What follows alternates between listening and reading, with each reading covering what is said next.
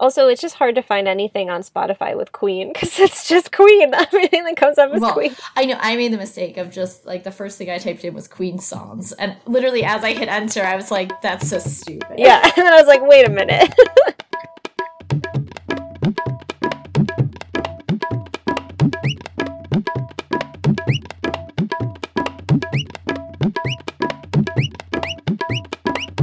Hi, everyone, and welcome to Two White Girls Talk Bollywood. I'm Kim. And I'm Katie. And we're here to talk about singing and dancing and a Bollywood girl. A Bollywood queen. Queen, yes. Yes, how could I mess that up? She is a queen. I love this movie. Yeah. I forgot how good it was. Like, I remembered it being good. Fun to come back to it because we watched this pretty early in our, like, Bollywood journey. Yeah. And to come back to it now when we've seen so much, it's so sweet. It's so, like, just, it's so well written and so well performed and so beautifully shot. Everything about it is just, like, on. Yes. It's very on. I love that we ended up including it in our friendship unit. Yeah. I had remembered that friendship was a big part of it, but I forgot just how much. Yeah. Our last movie was about old friends, and this is a movie about new friends. Yeah. Honestly, our list of stars is pretty short because I feel like, we're talking about Queen also, just to specify. Queen is starring Kangana Ranaut and Rajkummar Rao. Yeah. And there's a lot of other really amazing people in this, but those are our two main actors, and it was written and directed by Vikas Bahl. An excellent Vikas Bell. Yes, which, we know from Ricky Bell. Yeah. See, we're learning. We're picking up on the pronunciation. We're trying to. I wanted to do a little call out of Rajkummar Rao because I'm pretty sure this was the first movie I ever saw him in. Yeah. And it's funny that now I had completely forgotten that he was the fiance in this movie. When he started cropping up in movies that I really liked, I was like predisposed to hate him. Yeah. And I remember thinking, he's the jerkish fiance from a movie. And so that's always what I thought of him as. I was like, jerkish fiance. And it turns out Rajkummar Rao is adorable. He is precious. And such a good actor. Yes. And I love him. And I feel horrible that I had to see so many more movies than just Queen to, like, get him back into my good graces. Right. I wanted to just say one other thing before we get started, which is that this is not our first episode premiering in the month of March, but it is the first episode that Katie and I are recording in the month of March. Yes. And March is Women's History Month. Perfect. Yeah, so I'm really excited that even though that's not going to be the theme of all of our movies this month, that we did choose this, like, strong female-forward movie to talk about this month. Agreed. Yeah. She's a queen. She is a queen. Kangana is such an amazing actor, too. I don't think I've seen her in anything else, but she was in Krrish 3! Was she? I don't know who she was, but I looked up her IMDb credits and she was in Krrish 3. Yeah, I'm seeing that. So we'll revisit her when we do our Krrish unit, which, by the way, is going to happen at some point. So when Queen opens, we see the scene of this house that is in, like, full hustle bustle, ready for a wedding. There's the flowers strung up. There's people running around. There's a big heart that says Rani and Vijay. And the opening scene just feels so real. Yeah. Like, Rani is in the middle of it. She's our main girl. She's clearly getting married. She's, like, the bride-to-be, the woman of the hour, and all of these people are kind of fawning over her, and she's kind of flitting around, and she has this really quiet joy and happiness to her. It doesn't feel glitzed and glamored. It just feels like a normal getting ready for a wedding experience. We're finally getting to watch a movie about a normal person going through normal life experiences. Yes. Because everything is either about extraordinary people or normal people who have extraordinary things happen to them. And this is just like a normal life story, which is great. Right. No, I agree. I really appreciate it. And, like, that leads us into our first dance number, which is called London Thumakda, which is my favorite. So good. It is very much just like, it feels like we've stepped into the living room of this family. Mm-hmm. And they're all just jamming out and singing about like Big Ben and London. I believe just because Rani's fiance, you know, he studied in London. Oh my gosh. I was literally just like, why are they singing about London? But that's exactly why. I think that's why. And even, like, the thoughts, like, you're sort of hearing her inner monologue as she's getting her hands hennaed, and it just, all of her thoughts are so normal. I agree. She's just like, I'm so excited to marry Vijay. Like, oh, I wonder, like, what's it going to be like on our wedding night? Yeah. Oh, I hope it's okay. Yeah. Your standard thoughts. Stuff. And then she, like, 2 days before the wedding, she is asked by her fiancé, Vijay, played by Rajkummar Rao, to meet up at a coffee shop. She's super happy to see him, and he's very cold when she sits down, and he proceeds to tell her, I can't marry you, you're not going to be happy with me, or I'm not going to be happy with you, it's just we don't suit each other. She is completely blindsided by this. She's just like, what? That was a dog snore. I have to name it because it's probably going to come up. More dog snores. It's our third host at this point. Yep. She's like, what are you saying? And he's like, ugh, I can't marry you. It's over. Accept it. Like, he doesn't even want to sit and have a conversation with her. No. And he's like, you're making a scene. Stop. Just leave. I'll call you. And he's like, he keeps saying to her, like, don't do this here. And it's like, I'm sorry, you're the one who chose to do this here. Yeah. So jerkish. And so she ends up leaving in like a heartbreaking scene. It zeroes in on that some of her henna had like flaked off onto his plate, and he just like brushes it off as if like I totally missed that, I think, because I was taking a note about how Chintu like points at him threateningly through the window. Yes. Yeah, Chintu's like her younger brother, and he's the best. But yeah, I was like, well, that's symbolic that he's literally like, this is dirty. Your wedding preparations have dirtied my plate. Yeah. She gets back home, and so she like holds herself up in her room, and it's really, really sad. Yeah. And her whole family is just like heartbroken, and they're like, what happened? This is such a family affair, this wedding, and so everybody is so affected by it. Ugh, it really sucks. Yeah, and then we see a flashback of when they first met each other. Rani and her family, they own a sweet shop, so she was working at a sweet shop when Vijay came in with his parents. She was not interested in him. No. He pursued her. Yes. Very like, hard. Like, aggressively. Yeah. Constantly flirting with her, bringing her gifts, like, kind of stalking her up until she finally, like, relents. And that just makes it so much harder to watch. I agree. Like, she didn't ask for you to be in her life. You inserted yourself, and then you callously broke her heart. Yeah, totally.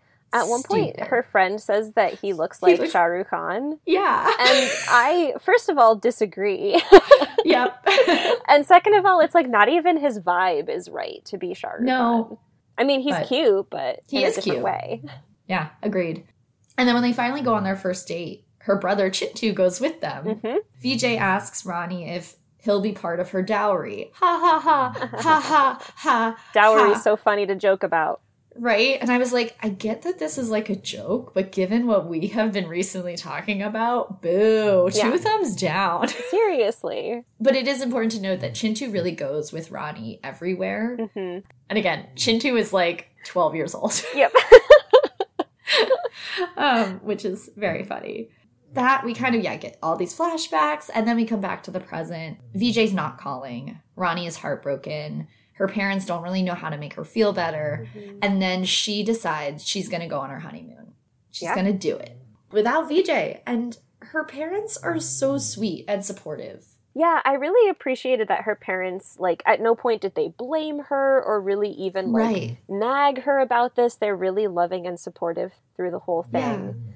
But yeah, at one point her grandmother comes and sits outside of her door. It's really cute because grandma came to just stand. And then Chintu brings her a chair and is like, you need to sit down. And she takes a seat. It's like, God, this family dynamic is just so sweet and loving. They're so loving, yeah. But grandma tells her a story of leaving a cutie behind in Pakistan, but then meeting Rani's grandfather at a refugee camp, which really sweet story, because the whole premise of that is, you know, you never know who you're gonna meet. There's mm-hmm. other cuties out there. You'll find more happiness with someone else.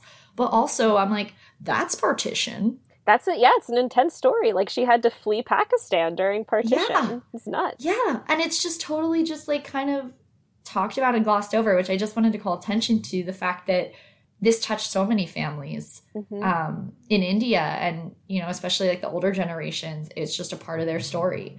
But also, like, I want to watch that movie. Yeah, Grandma is awesome. Grandma is a badass for sure.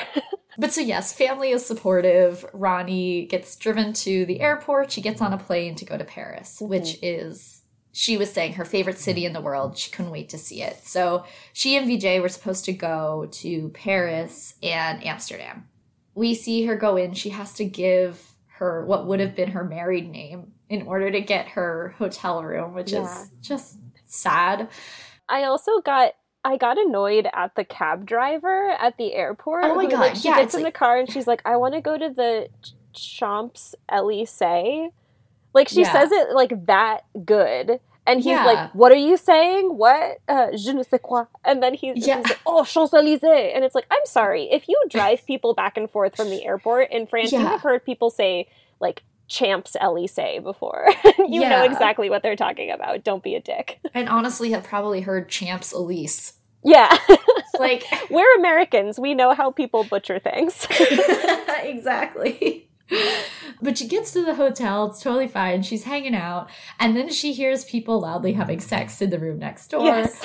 This is our first meeting of Vijay Lakshmi, mm-hmm. Who goes by just Vijay. And she works at the hotel, was having sex in one of the rooms, which is not allowed. So she ends up telling Rani, like, hey, don't tell my boss, okay? Mm-hmm. And Rani's like, okay, I won't.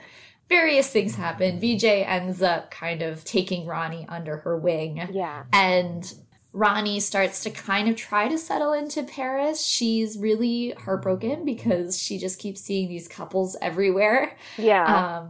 It's really wearing on her, and to the point where she actually goes to a travel agency and says, like, I want to go back home. And as she's walking back to the hotel from the travel agency, this creepy guy starts following her and then tries to steal her purse. Yeah. It's terrifying to watch that because I'm just like, oh, God, how is this woman not aware of her surroundings? I know, he's walking up so close behind her and like, It's like, Ronnie, I know you haven't like been abroad before, but it doesn't matter. Like, how do you not have these senses honed? And like, she does live in Delhi, which just is a big city, and like crime happens in big cities. Like, you'd think she'd have that awareness. Yeah, when it's nighttime and you're walking down a poorly lit street where there aren't people out and about, like, you check to see who's behind you. But anyway, she will not let go of her purse. No, she's just like wrapping the purse around. At one point, she like has her legs over her hands, like she is clamped down. And he's like trying to drag it, and he's dragging her with it. And finally, you know, someone shouts down. There's a lot of disembodied male voices in this movie. Because we see, like, Vijay's lover was also kind of just a man shouting from the street that we didn't see. Right. And there's a man shouting that we don't see either, saying, like, leave her alone. Yeah. But the would-be mugger runs off. She still has her purse. She's slightly traumatized. Yeah, understandable. Of course. But one other quick thing I wanted to observe here, you know, like, as she's kind of trying to figure things out for herself, very little of the French is actually translated in the subtitles when you're watching it on Netflix. And because she wouldn't understand it. And I really like that they make that choice, because it really puts you in her shoes. So, like, you're not, unless you know French, which I know a little bit of French. I did, when she ordered the petite tête de poisson, I was like, you just ordered a fish head. Like, that was so gross. And then she, like, stabs it in the snout and an eye pops out. She just runs. I would too. Yeah. Gross. But anyway, other than petite tête de poisson, I can't really like pick up most other French. So it does feel like you're there with her, like not knowing what's happening. And yeah, it's great. Yeah. And we later meet a Japanese character who also speaks Japanese, and we don't really know what he's saying most of the time because right. Queen doesn't know what he's saying. Exactly, Yeah, so she is traumatized, but she ends up going to the disco. I guess she had said that to Vijay that she would meet her there. And she walks in and is clearly kind of uncomfortable. She's got her sweater buttoned up to like her clavicle. She looks for Vijay. Vijay's not there yet. She leaves her voicemail and walks up to the bar and says, like, do you have water? And there's a woman just standing on the bar with like a hose. And she just pours it into Ronnie's mouth. So unsanitary. It's so unsanitary and it's not water. But so Rani gets drunk. And then we see just this montage of her having various drunk conversations. Vijay does find her like chatting to some strangers who are like, we don't care about this woman's fiance who like dumped her before their wedding. Except that she's speaking Hindi, so no one has any idea what she's talking about. Yeah, so then Vijay just listens as Rani, because Vijay is also, obviously, she is half Indian. That's why her name is Vijay, but she does understand Hindi. So she understands what Rani is saying, and Rani just is like talking at her. Yeah. And it's running the gamut from like, I'm alone, like sadness, to everyone said I was better looking than Vijay anyway. It's just like all over. And then a Bollywood song comes on at the club. And Rani gets so excited. She and Vijay go dance. And, like, Rani ends up getting up on the bar. She takes her sweater off. And it's great. And then we see this flashback of Vijay, like, fiancé Vijay, telling her she can't dance like that because what will that do to his image? And her response is, like, well, all the girls were dancing. And he's like, well, I'm not engaged to all the girls. I'm engaged to you. And it's just, like, it's so gross. I feel like this is when we're really starting to see that I think Rani is kind of a quiet person naturally, but being with Vijay clearly kept her contained in a way that she would not normally be. And so I do think that part of her buttoned-upness is a result of that relationship. Yeah, it's really like once she starts to throw off that yoke that we see her really come into her own. And especially like right after this flashback ends, you can see like the nature of her dancing changes. I wrote revenge dance. Yeah. And she's like, I'm going to let my hair down. I'm going to dance the way I want to dance. I'm going to shake my hips. And she is very fully clothed. Yes. She is not gyrating. She's just literally just like dancing in a very fun, let loose kind of way. She's enjoying herself and her body and just the moment. And she's also, you know, she's drunk, which never hurts. No, it does help to loosen things up a little. But so then I love that towards the end of the song, she like finds her way outside and there's just a guy standing by a taxi and she just starts like dancing and singing at him. And this he slowly man. Like, he slowly kind of turns his back to her like... But she won't let him go, and then Vijay comes in. Vijay friend comes in and joins her, and then they're like these two women dancing at him, which I loved. It was really funny because I mean she's just being annoying. She doesn't like touch him or try to really do anything. She's just like dancing at him. She's being annoying drunk girl, but in a fun way. And this probably happens to this cab driver at least once every weekend night. So he's fine. Oh for sure. But it is also one of those things where it's like, if you're the drunk person or the drunk person's drunk friend, you're having a great time. Exactly. But so, yeah, we see that Rani is starting to already kind of loosen up. And she and Vijay have, like, this amazing experience. They go shopping in Paris and they go and see all these fun things. She meets a lot of Vijay's friends. Important to note that at one point when they're shopping, Vijay gets her to try on, like, a tank top and shorts. Yeah. Then when she's in the dressing room, she ends up taking a picture to send it to Vijay, her friend, and accidentally sends it to her ex-fiance Vijay back home in India. And so we do see him like at a bar with a friend, his phone chimes and he looks and he kind of like looks for a second. Yeah. And then puts it back in his pocket, but is clearly still thinking this, about like, it. This has an impact. Yeah. He's like, oh, I've never seen Ronnie's shoulders before. Yeah. I wanted to just quickly talk about the dynamic between Vijay friend and Rani's family. Oh my God, yes, please do, Kim. Whenever they're on a video chat and VJ Friend is there, Rani's dad and Chintu like both have like these huge crushes on her because she's always like, you know, she's shown a little cleavage and everything. Yeah. And I really enjoy this. They're not creepy or rude about it. They're just sort of like two men looking at a beautiful woman who like wants to be looked at. Yeah. And it's just really funny. And then there's like grandma walks in at one point and she's like, oh, are you all enjoying your adult film? Yeah. And when I love, they're watching porn in the middle of the kitchen. Yeah. And also grandma's like totally cool with it. Yeah. Because grandma's cool. Yep. Yeah. But so Rani's time then ends in Paris. She's going to Amsterdam. It's really cute. She and VJ like clearly like swap clothes. Like a few things. So Vijay's wearing one of Rani's dresses. Mm-hmm. Rani has taken Vijay's like backpack. So she really looks like a real European traveler. Yeah. And then, yeah, she gets on the train to go to Amsterdam. While on the train, her phone rings. Uh-huh. She kind of hesitates because it's like she can't believe her eyes. Mm-hmm. But it is ex-fiance Vijay. Yep. And she had been trying to call him. And now he's like, hey, I'm in Paris. Where are you? She was just like, Rani's dead. Yeah. Which, in a way, the Rani that he knew is she's starting to fade away. The one that he decided he didn't want. Yeah, exactly. Probably because he was keeping her from being who she actually is. Right. With his controlling hormones. He manipulated her to be less than herself, and then he was like, you're less than what I want. Yep. Wow, men suck. Well, this man in particular sucks. Some men don't suck, but this one does. Some men suck. Yeah. A lot. But so then Rani gets to Amsterdam. She gets to her hostel. When we get to the hostel, we realize that she's not staying at the hotel, obviously, that like she and ex-fiancé Vijay had planned everything out together. She's asked friend Vijay to set up this accommodation for her. And I really liked that little touch that she's like, all right, now this is my adventure. I'm not taking it with him in mind. This is for me now.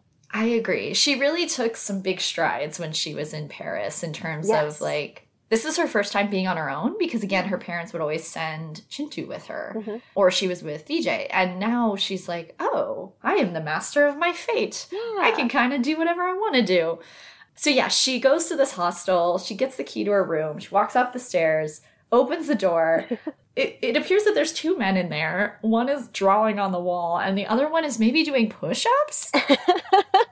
I couldn't really see, but that's all we get. Yep. Before she slams the door shut, she goes back down to the check-in desk, and she's like, that's not my room. There's people in there. Yeah. And they're like, well, it's a hostel. That's kind of the thing. Yep. Is you share your room with people. So she is horrified by this, but the guy explains, like, Amsterdam's fully booked. Everywhere in Amsterdam is fully booked. And he's like, so, you know, if you want to look somewhere else, you can, but this is kind of what we got. Yeah. So she goes back upstairs and goes back in. No one even says hello to her. Again, there's just this guy drawing on the wall. Yep. And she goes to, like, put her stuff on a bottom bunk. And the guy drawing, his name's Alexander. Yeah. We'll just... Yeah. He turns around and he's like, oh, that one's taken. And she's just like, what? Because these people, you know, have already claimed beds. So she sits down, pulls out her phone and says, hi, Vijay. Oh, yes, I just got to the hostel. Oh, you're coming to my room tonight? Okay, great. To see if I'm okay? Okay. I'll see you then. Not a bad move, really. If you're uncomfortable, you know, good to establish. People know where you are. Yeah, Alexander kind of turns around and is just like, why is this woman talking so loud? Because also, he doesn't really care. He's barely noticed her. No, exactly. He's too busy working on his art. Yeah. But yeah, I was like, been there, girl. Yeah. Like, haven't we all pretended to be on the phone at some point? Uh-huh. Yeah. Hello, biggest, strongest friend. Yes, I am on my way to dinner with the police commissioner. Yeah. Yeah. And then she grabs the pillow, grabs a blanket, and goes to sleep on a bench out in the hallway because she feels so uncomfortable sharing a room with these three boys. And she's having this really terrible dream about ex-fiancé Vijay when suddenly she is woken up by a sweet, sweet boy who we'll later find out is named Tim. Tim is poking her, and she wakes up and just screams. And then he kind of screams. And he's like, oh, my God, it's okay. And she's just, like, terrified. Yep. And then the other two boys, because there were three boys sharing this room, the other two boys come out holding blankets and pillows. And clearly Tim has convinced them to give up their room and they should all sleep in the hallway so that Rani can comfortably sleep in the room. Which is just bed. Like above and beyond in terms of kindness. Like, oh my gosh, yes. Wow. And then we see like the next morning at the hostel, the boys are back in the room kind of doing their own thing. And I've already named Alexander and Tim. The third boy's name is Taka. Yes. And yeah, Taka and Alexander are always like wrestling or roughhousing with each other. Even though they're like a 1.5 foot difference in height, which is adorable. Very cute. Yeah. But yeah, so Taka beats Alexander into the bathroom. So Alexander is just kind of waiting. And Rani is sitting up against the wall with the blanket pulled up to her chin. And then she notices that her bra is just like out on the top of the bed. And so you see her just kind of like grab it from underneath the covers and like quickly put it under the covers. And then you just see her like kind of shifting. Yeah, you could just like see her elbows. Yeah. And then she, like, puts the blanket down. Presumably she has just put her bra on. And then you just see Alexander give her this really impressed look. Oh, my God. Like, one of my favorite moments of the movie. Like, just the way he raises his eyebrows at her. Like, oh, like, wow, you did it. Yeah, and then she, like, smiles, too. And it's sweet that it's, like, it's not this embarrassed smile. It's this, yeah, I did. Yeah. She goes out for her own kind of day's excursions. She ends up finding a restaurant because the restaurant owner kind of tricks her into going there. And it's an Italian place. He's handsome, I guess, and I hated this man. I know. I am. Well, yeah, we'll talk more about him too. He has a name, but it's Marcello. But she is sitting there at a little cafe on the out, you know, on like the patio of this restaurant. And then the boys go by on one of those like drunk. Yeah, the bike tours. Yeah, the like bike and bar things. I want to do one of those. That looks so fun. Would love to do one of those. I feel like they have those in San Francisco, don't they? I think they have them in a lot of places. They do. I've seen them in a lot of places. We'll figure that out. But yeah, the boys are having such a good time. Yeah, meanwhile, she's sitting here and she gets like this meal based on the restaurant owner's recommendation. And then she's just like, this needs so much more. It's more ingredients, more spices, more taste, more everything. So then the restaurant owner gets offended and he's like, then leave. And he honestly kind of scares her. Yeah. And he's a scary guy. Yeah. And I don't appreciate that. Also, I think his Italian accent is not great. It's very exaggerated, it seems. I spent a decent amount of time in Italy and around Italians, and I've never heard an Italian person actually speak English that way. Yeah. Just saying. It's that afternoon that Rani goes back to the hostel and is in the shower when she hears the boys come in. And she goes to get out of the shower, and from the outside, we're watching, like, the boys, and we just hear Rani scream. Yeah. And then all three boys, like, run to the door, and they're like, oh, my God, are you okay? Are you okay? The door flies open, and she runs out and jumps up onto her top bunk bed. And then the three boys poke their heads into the bathroom, and then they all scream. And then they all jump onto the bed with her. And then a lizard. It's just a little lizard. Comes out of the bathroom. And like, what? Why is that lizard there? Why is that lizard there? Do they have like a lizard problem in Amsterdam? I experienced, but I don't know. That's what I should have researched for this week. Lizards in Amsterdam. Yeah. And then Alexander is just like, are you wearing my shirt? And she's just like, sorry. She looks good in it. She does look good in it. Yeah. I bet Alexander thinks so too. Ooh. Nah, I ship them hard. Nothing happens. I know. Just like so much. I like to think that maybe after the world of the movie, something happens. Yeah. And then Rani also, then she says, okay, you guys don't have to sleep in the hallway. You can sleep in the room. Like she's growing to trust and like them more. And then Alexander is trying to tell Rani how to pronounce his name. She cannot. She's like, Alexander. And he's like, no, Alexander. She's like, okay, Sikander then. It suits you. And he's like, no, that's not. Fine. That's not my name.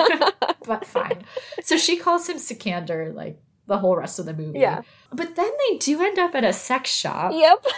Where the boys obviously know what it is. But for some reason, Rani, like, she just doesn't realize it. No. She speaks English. I just think no matter how innocent you are, sex is written on at least something in that store. I think, yeah, like you have a basic understanding of anatomy. Like you can look at the stuff and be like, this might be what this is. I don't know. She's an adult woman. Like yeah. And then she's holding a vibrator. And Alexander's like, hey, Rani, like, what's that for? And she's just like rubbing it against like her neck. Yeah. And then she's like, oh, it's a joint massager because, you know, like my grandfather, he has bad joints. So I'm going to bring this back for him.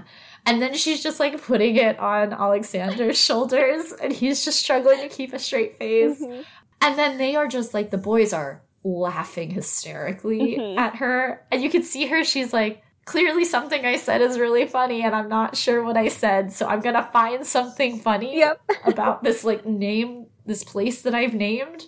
And so then they're all laughing and it's very cute. It is really cute. Rani really thinks a lot of her sense of humor. Yeah. And she makes up her own very silly jokes and she's like, yeah, I am really funny. Like I'm laughing at me too. Yeah, and it's cute. I had hoped that maybe someone would say something to her before she bought stuff, but nope, she's bringing that stuff home. What a time. Yep. She and Alexander do a lot of hanging out. Like, they definitely hang out the most of the group. And they're just chatting because she's talking to him about his art. They're talking, and she's like, wow, I really want to do something that matters. Mm-hmm. And he's like, okay, like, then do it. What's stopping you? And we immediately see, in contrast to this sweet Russian boy who's being very supportive, we see a flashback of a conversation she had with ex-fiance Vijay, where she was like, oh, my uncle says that, you know, maybe I could work for his company. Vijay's response was first, well, what does your father think about that? Mm-hmm. And when she says, he told me to see what you thought, Vijay's response is, I don't see why you even have to work or why you should work. Like, I'll be working, so you should be at home. Yeah. Ugh. He's the worst. He is the worst. It's like, if she's excited about this possibility, it's not like she's like, oh, I have to work. She's like, this would be fun for me. I'd enjoy this. Yeah. And then the fish guy, the restaurant owner, the Italian restaurant owner ends up coming up. Whatever. He enlists the help of this group of friends to do a world food fair thing that'll come up in a moment. And but he does just have the biggest, stupidest fish. It's so stupid. And that's not a euphemism. It's a real fish. It's a real fish, yeah. That he just tosses at Taka. He just makes Taka hold it. And then Taka's like, rude. Take your own fish back. Yeah.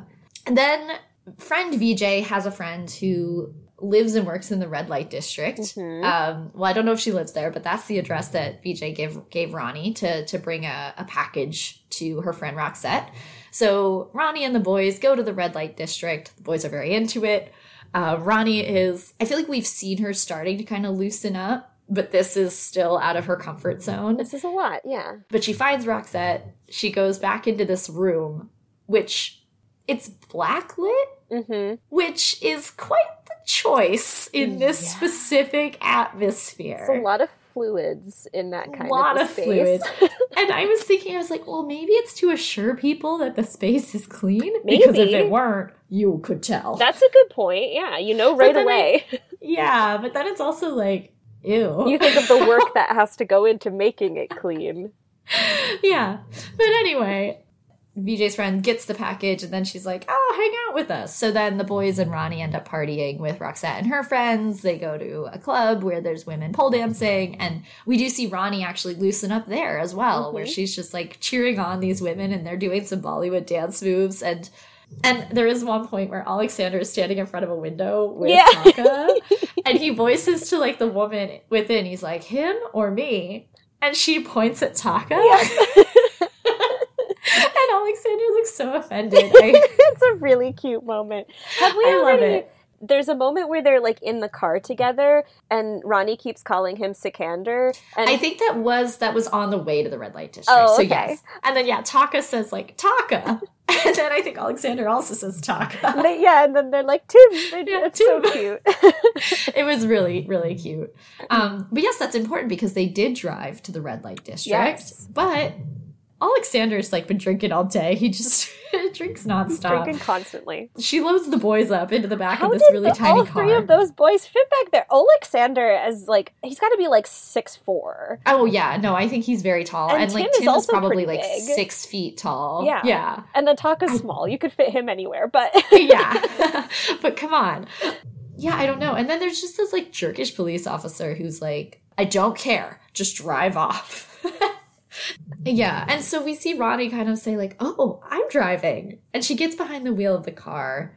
And we see a flashback of Vijay trying to teach her how to drive in Delhi. And he like calls her an idiot. He's like, you little idiot. Okay, clearly you're just going to be a bus lady the rest of your life. Now get out so I can drive us home. Ugh. Like no patience with her is...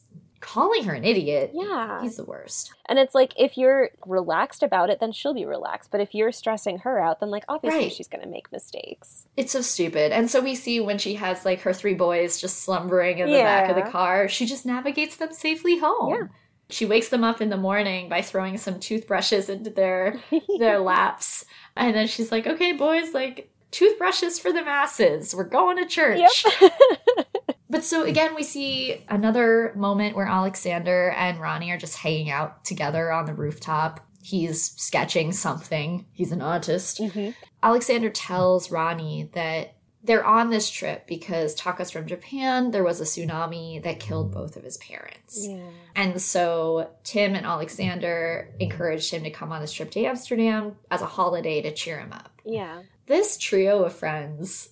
I want to know their origin story. I know, me too, because they're all from different countries. So, like, how did they meet? How did they end up together? But yeah, because it's also not clear when she first meets them that they're not necessarily strangers who are just hanging out. Right, exactly. But they aren't. They're really close friends, and which makes that even sweeter that they so easily welcomed her into their group. Which, it makes me feel like that was how they became friends. So they're like, now we're all friends. Yeah.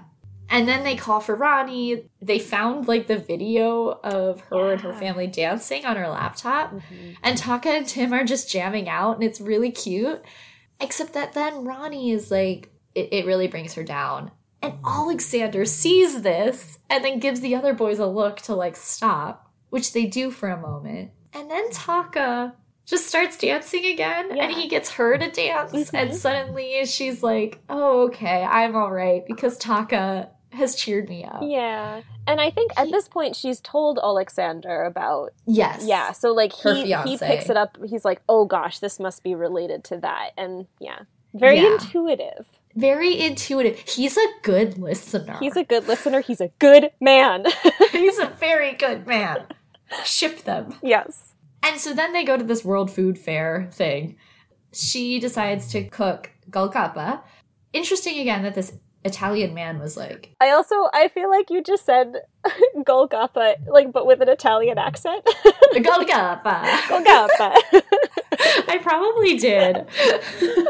Okay, and as they're preparing, so Rani and Taka are the ones actually doing the food prep. Mm-hmm. Again, Taka doesn't speak, like, super great English, but Rani's like, oh my god, he's really cute, like, about the restaurant owner. Yeah. And Taka's like... you have a crush? And he looks kind of, like, grossed out.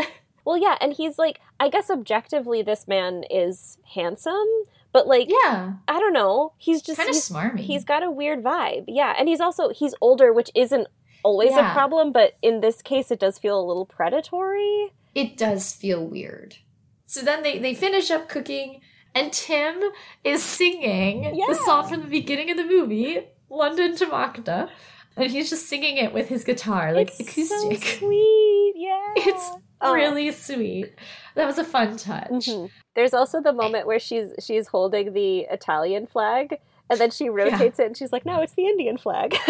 Yeah, which is perfect. And yeah, it takes people some time, but eventually they're like, oh yeah, this is really good. And so it's a big success. Mm-hmm. And at the end, she is, like, still cooking or cleaning up some stuff, and the Italian guy comes up behind her. I forget exactly what he says, but he wants a kiss. He's like, oh, well, Italians do cooking the best, but you were pretty good. And then she's like, oh, Indians are the best at everything. And he's like, well, but Italians are the best at kissing. Mm-hmm. And then she's like, no, Indians are the best at kissing. Like, not even realizing what she's saying. Yeah, no, because she's just, like, focusing on whatever she's doing. He's standing behind her. She's not even looking at him. No. And he's like, oh, well, will you show me? And then you see her face. Just, she's like... lip-to-lip kiss? Yeah. And then he's like, well, yeah, it's not going to be knee to knee. And then her face just starts, like, she starts kind of, like, puckering her lips a little bit, like, as if she's, like, warming up her face muscles. And then she just wheels around and, like, quickly kisses him. Mm-hmm. And then he's like, first kiss? And I think she just runs away. Yeah. It was. When I remembered this movie, mm-hmm. I feel like I had thought that she did kiss Alexander. Aww. And I'm realizing I just wanted her to. Yeah. Like, I had it in my head that she was going to turn down the Italian guy and then kiss the sweet artist boy instead. That's what happens in your fanfic. Yeah. But anyway. So, yeah, they're coming back from this, like, really fun day with food, and... Vijay is outside of the hostel. Yeah. And so, like, we see her coming down the street with her three friends, and they're all laughing, and then she sees Vijay, and the whole mood just suddenly gets so much heavier. Yeah. Literally everything he says at this point is just, like, textbook manipulation. Mm-hmm. He's just, like, blaming her for his choices. Exactly, yeah. Which is so, so stupid. He starts to get, she's like, look, I don't want to talk about it. And then Vijay gets kind of forceful with her. Mm-hmm. And at that point, Alexander and Tim and Taka are aware that this is happening. Well, mostly Alexander's aware that this is happening. But it's like they're trying to be respectful. They're giving her space. Yeah, so they're kind of doing their own thing. But Alexander's just occasionally kind of looking over just to make sure everything's okay. And then Rani is like, I don't want to talk with you right now. And then Alexander comes over. I love it. He doesn't even look at Vijay. He just looks at her in the eyes and is like, Rani, like, he calls her Queen. He's like, Queen, do you need help? And Vijay's like yelling at Alexander, getting in his face, and Alexander's ignoring him. Yep. And it's just like, Queen, do you need help? I was like, wow. It's just like Malal. Yeah. This is one of the sexiest things you could do. Yeah, just like, I don't care about this man. Do you need help? Yeah. Oh, God. And then she's not really answering because she's just, I think, feeling really overwhelmed in this moment. Vijay then pushes Alexander. Mm-hmm. And then Alexander's like, oh, come at me. Yeah. But eventually Rani does get them all to separate. Anyway, Rani says she'll meet up with Vijay the next day. So he finally does leave. The next day, Tim shows up. It's their very last day, the boys. And Tim shows up when he's like, 4 concert tickets. And Rani takes hers, but then she's like, I can't go. I have to meet Vijay. Mm-hmm. You can tell she doesn't really want to do that instead of going to the concert with them. But yeah, she does go to meet Vijay.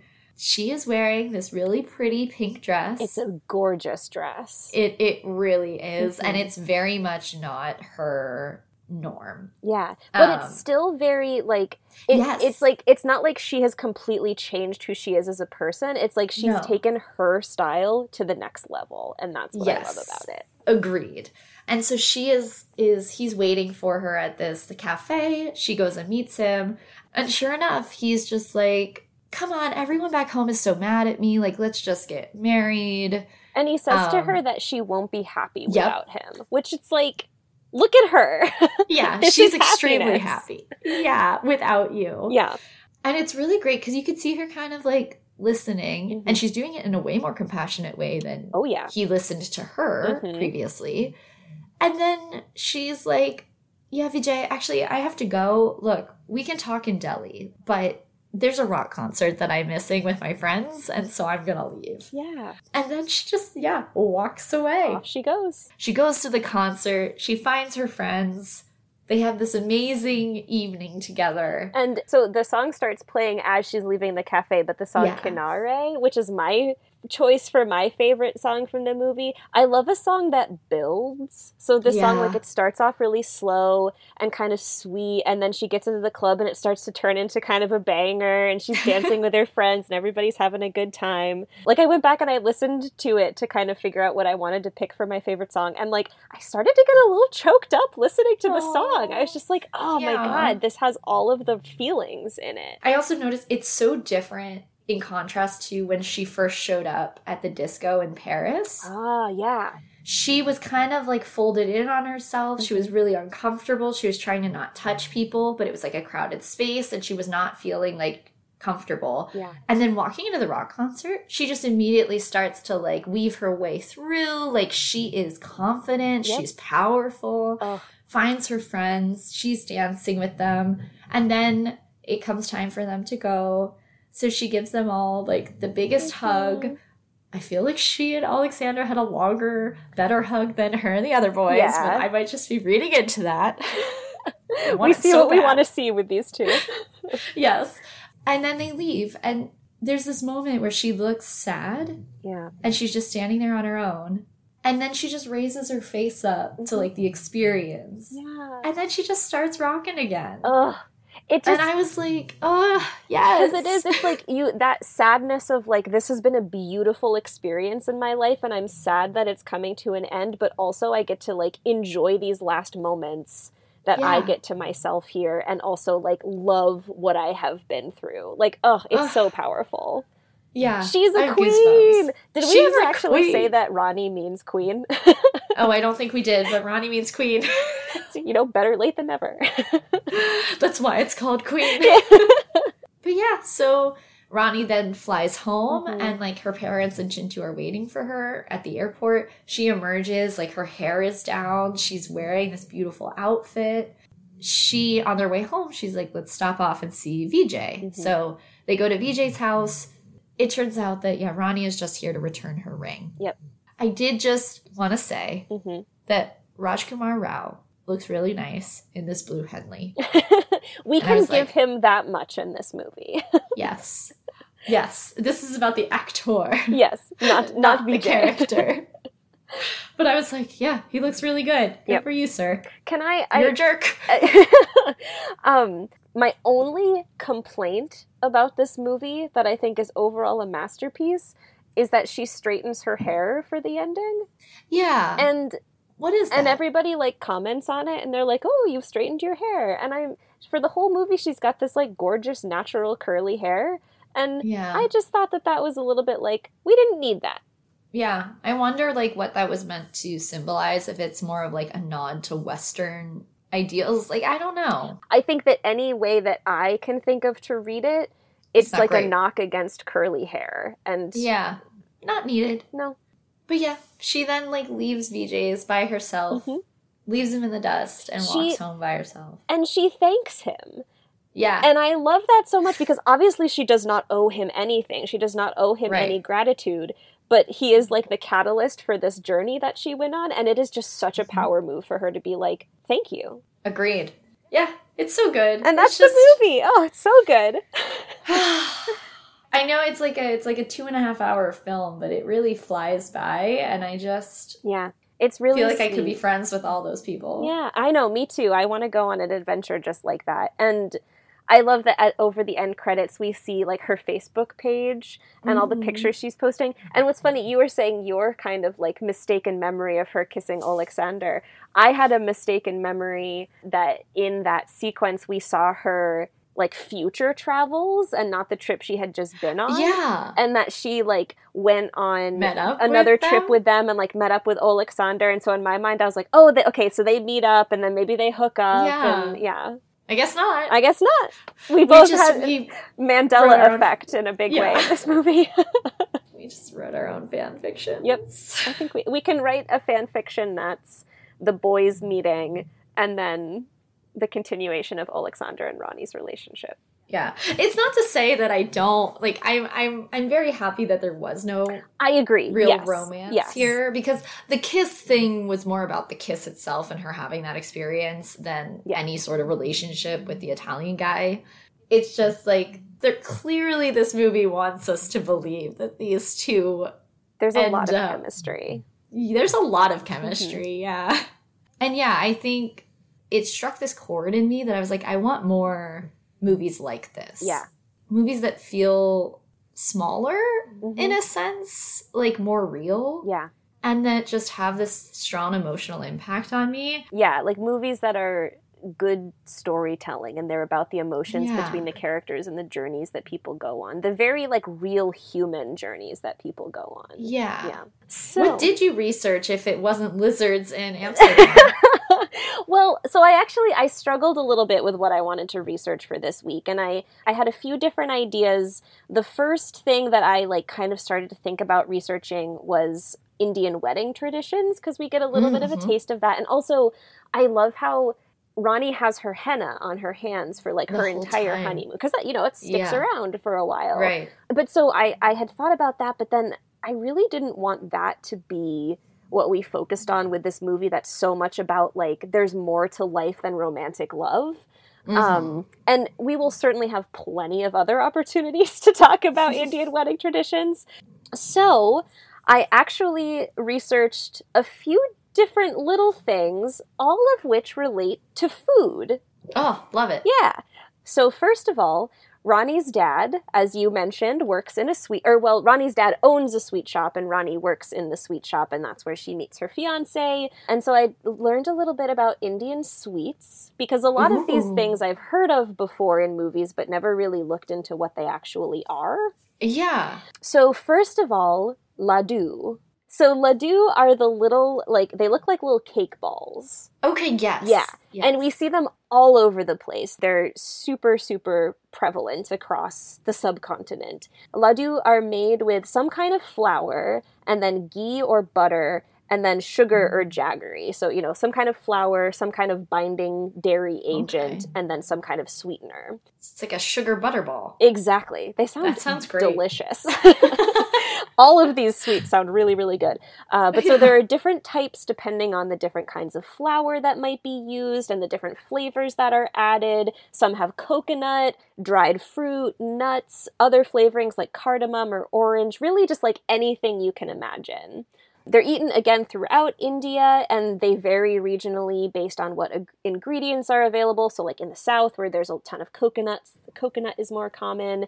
They've been around for centuries. Like, they're mentioned in, like, ancient texts, including the Ayurvedic texts, which I learned are, like, a natural medicinal text. That is apparently still referenced today and maybe, like, has been a little bit appropriated by white people. So that would be interesting to talk about, but I didn't go down that route. What hasn't been? I know. That's white people for you. But so what I learned from this understanding that they appear in these medical texts is that they were used as kind of a curative agent back in the day. Various ingredients would be added to increase energy or alleviate certain ailments, including menstrual cramps. Oh, I like that. Which was fascinating. And so, like, okay, next time that I am in my monthly cycle, I am going to grab a nice, like, gooey butterball. I don't think they're gooey, but... but, you know, whatever it is. Yeah, it can only be a good thing. The Hindu god Ganesha loved laddus, and they are often given as prasad, which you may recall is an offering to God. Because I often see, like, the little... They almost look like powdered sugar balls. Yeah. That'd be fun to make sometimes. And they're often eaten to mark an auspicious occasion, like a birth or a promotion or a wedding. And so I feel like that's where we see them a lot in context is, like, in celebrations. Yeah. I feel like we've seen them in wedding invitations. Yes.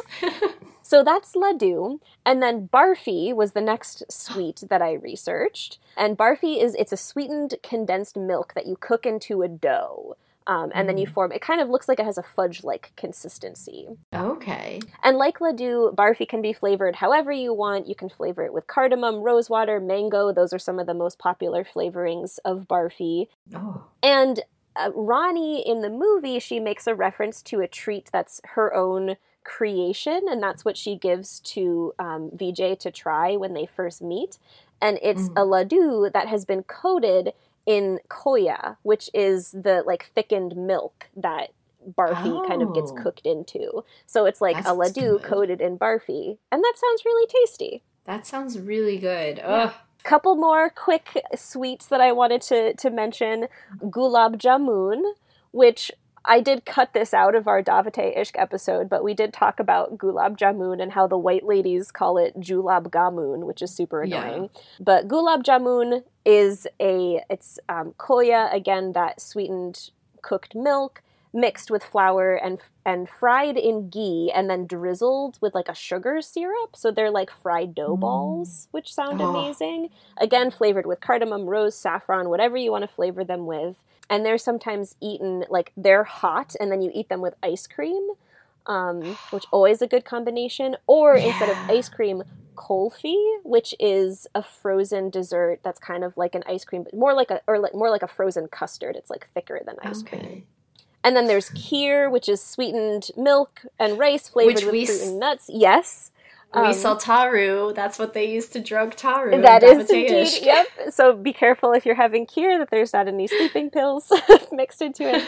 And then the last one that I wanted to mention, imarti, which I know I've seen a lot. And I think we also see this in Davete Ishq. It's like flour batter that's been deep fried into the shape of a flower. So you kind of see they're like little rounds. They're crispy little treats, and then they're soaked in sugar syrup. Definitely referenced in Night Manager. Yes. Yeah. Yeah, I remember those.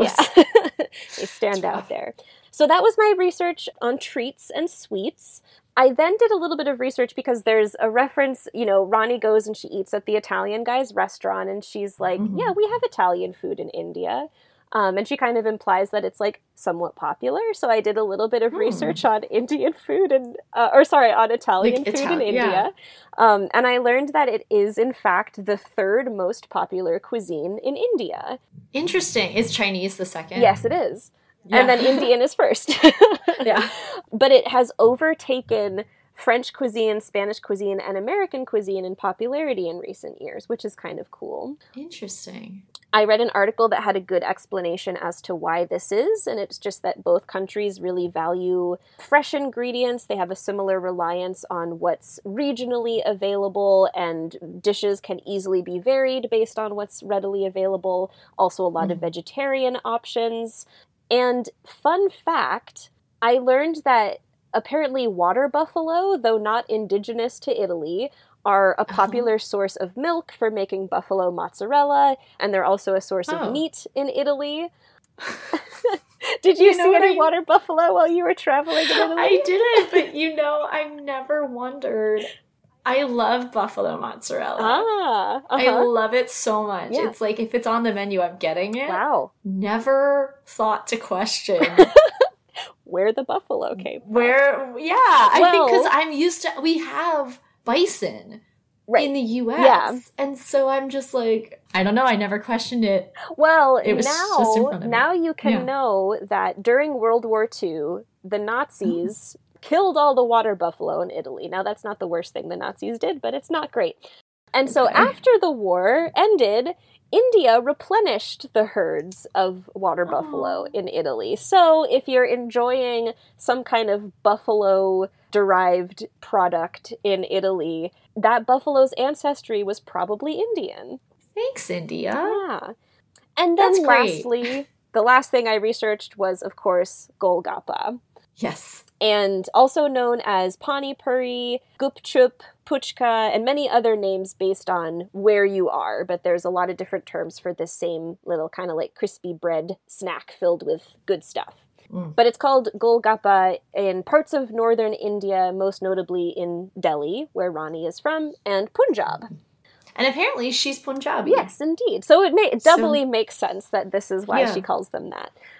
They are thought to have originated in 600 BCE. That's a long time ago. God. Like 3,000 years ago. And they, like laddu, are thought to have been a form of prashad, so an offering to the gods in Hinduism. They're even mentioned in the Mahabharata, which is, again, a Hindu epic. According to the myth, Prince Arjun, a character in the Mahabharata, His mother challenges his new bride, Draupadi, to make food for all 5 of her sons, and she only gives her enough dough to make 1 puri, which is a type of like deep fried bread. And Draupadi creates this new filled bread dish to everyone's amazement. Everyone's very impressed and everybody enjoys it. And that's Golgappa. I love that. Yeah. So very fun origin story. It looked really good. Yeah. Like really tasty, and then that white guy was like, "Oh my god, it's spicy! Are you trying to kill me?" Ugh. Well, now that is the reputation, which I'll talk about in a minute, is that they're very spicy. They tend to be like really like densely packed spice bombs. But so they're cheap, they're quick and easy to make, so they're a really popular street food. You see them as a street food all across India. The filling, again, just like all of the snacks that we've been talking about, can really entail whatever is on hand, but they often have potato, onion, chickpea, and tamarind sauce, and tamarind water too. Is that like those are the really spicy elements that really, you know, take them to that level. And that white man who complained about the spice, I do think he deserves an honorable mention for going back at least twice more to get more for himself and his wife. So clearly he was drawn in eventually. Yeah. I found a very silly article that was entitled, "Here's Why Girls Go Crazy for Golgappa." And according to this very scientific and peer-reviewed article, the spiciness is very attractive to the ladies. I just thought this was so funny. I had to share it. That is hilarious. I guess I'm just bland. Yeah, exactly. Yeah. Ladies love to have their tongues like burned out of their mouths. You know, who doesn't? And they love to, quote unquote, experience a tingling sensation in their gastrointestinal tract. So that's called something else. That's what I learned about myself from this research, that these are the things that I love as a woman. Yeah, you like the tingling in your gastrointestinal tract. Nowhere else. Just my gastrointestinal tract. Oh, no. But anyway, yeah, so that was what I researched for this week. You know, I wanted to have a little fun because we've had some more serious topics recently. So I'm glad that we, you know, with Holi last week and then with some food kind of stuff this week, we're getting to kind of lighten the mood. Yeah. Yeah. I agree. Thank you. Yeah, anytime. I have one quick piece of Bollywood news. And our girl Deepika announced that she is going to be presenting an award at the Oscars this year. Yeah. Oh my god. I'm so excited about this. What's with like Ranveer and Deepika like coming over to the US? I know, they're taking the world by storm and I am all about it. I don't think they said which award she would be presenting. It wasn't in her post and I Googled it and I couldn't find anything that specified. It's probably like international film, right? Maybe because... Is RRR there are 3 Indian films that are nominated for Oscars, not all of them Northern Indian or Bollywood related, as we know, but there's one full-length documentary, there's one short documentary, and then RRR is nominated for Best Song with Naatu Naatu, and then they're doing a live performance of it at the Oscars. Yeah. I usually don't watch the Oscars. I know. Well, we'll just watch highlights after. But yeah, no, so she could be giving out any of those awards. She could be giving out something unrelated, but I imagine it would probably be something where an Indian film is nominated. Yeah. But yeah, oh my God, super exciting. So she is going to look stunning. Oh my God, yeah.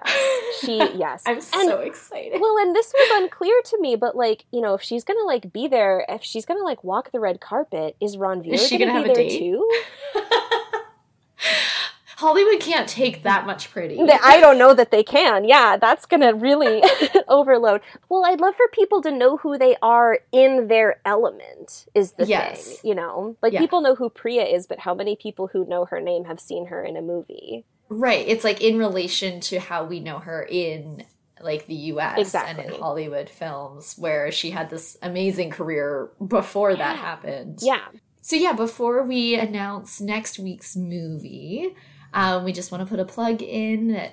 Thank you so much for listening. Yay. If you like to continue listening, definitely subscribe to the podcast. But you can also follow us on Instagram. Our Instagram handle is 2, which is the number 2, White Girls Talk Bollywood. And we also have Spotify and YouTube playlists that will be linked in this episode release, like, post on Instagram. And we add the songs that we choose as our favorites each week. So it's a growing, an ever-growing playlist. Great. And our film for next week is Dil Chahta Hai. Yeah. Woot Woot, which is on Netflix. It's spelled Dilchahta Hai. Yep. And it translates to the heart wants. Yeah, it does. Yeah. And you know what the heart wants? The heart wants Farhan Akhtar's writing and directing. It really does. And Saif Ali Khan's acting. This is really exciting because this is the first movie that Katie and I are watching for the podcast that we have not seen before. Mm-hmm. But obviously, you know, we know we're in good hands because Saif Ali Khan is starring in this movie. We love him. Farhan Akhtar wrote and directed this movie. The whole Akhtar family is involved. And Preity Zinta is there. Preity Zinta is in it. Aamir Khan is in it, which I know I've seen a couple of movies with him in the past. This will be my first. Other than Dil Dadakne Do, where he voices the dog. Okay, I don't count that. No, that doesn't count. You're right. No. Yeah, first. This is going to be my first Aamir Khan. Yeah, I'm excited to hear what you think of him. So yeah, the Netflix synopsis says, inseparable childhood friends Akash, Samir, and Siddharth are just out of college. Nothing comes between them until they each fall in love. Mm-hmm. This love. And I'll just say the IMDb playlist has basically that exact thing word for word, but then it adds on, they each fall in love and their wildly different approaches to relationships creates tension. Oh, I am so excited about this. Yeah. Ooh, it started tonight. It's going to be a great time. I think we're in for a good adventure. Great. A different kind of adventure, certainly, from Queen, but still a good adventure. So you just ride that Queen train until Dil Chahta Hai, which is next week. Bachi agrees. Yep. I don't know if Bachi you could hear rumbles that. Her agreement. And yeah, until next time, remember, Bollywood doesn't need us, but we for sure need